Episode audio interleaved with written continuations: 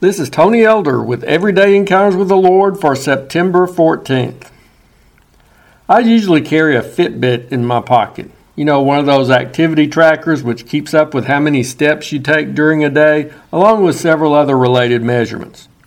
When my wife and I went to the beach for a few days, I thought I'd easily reach my daily goal of steps. After all, in that seaside setting, I usually enjoy taking long walks along the sandy shore in the early mornings and late evenings. However, reaching that desired target turned out not to be as easy as I had figured. There were times when I intentionally left my Fitbit behind because I was afraid I would forget about it, get in the water, and either lose or damage the small device. Therefore, many of the steps I took those days were not registered on my tracker.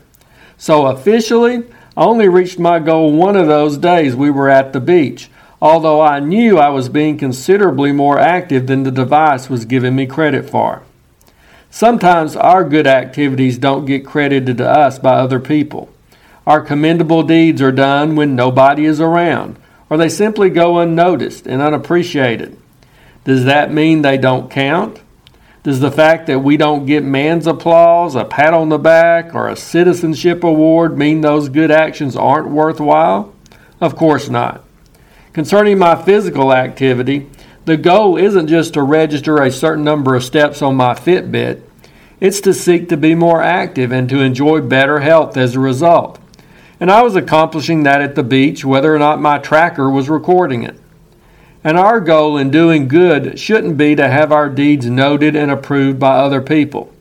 Jesus clearly warned about such a motive in Matthew 6 1 through 4. Take heed that you do not do your charitable deeds before men to be seen by them. Otherwise, you have no reward from your Father in heaven. But when you do a charitable deed, do not let your left hand know what your right hand is doing, that your charitable deed may be in secret and your Father who sees in secret will himself reward you openly. It's not important that we get the credit with others for what we do. What's important is that we know and God knows what we've done. Our deeds may not register with other people, but they always register with God. He'll reward us for our faithful actions, sometimes in this life, but certainly once we get to heaven. However, even with that truth in mind, the reward shouldn't be our main motivation. We shouldn't be doing good deeds just to try to chalk up as many points with God as we can. We can never be good enough to be worthy of His love, favor, and blessings. Our main motivation should come from our love for the Lord, not from what we may get out of it. Through dying on the cross for our sins, He's already done more for us than we could ever repay.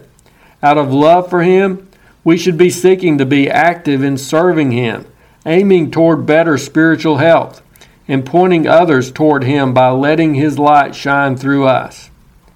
So, whatever you do for the Lord and in serving others in His name, remember that it counts. It matters. Maybe nobody knows about it except you and God, but that's enough. If you're interested, Everyday Encounters with the Lord is available in both book and ebook formats. And now I pray that you'll encounter the Lord today in your own everyday experiences.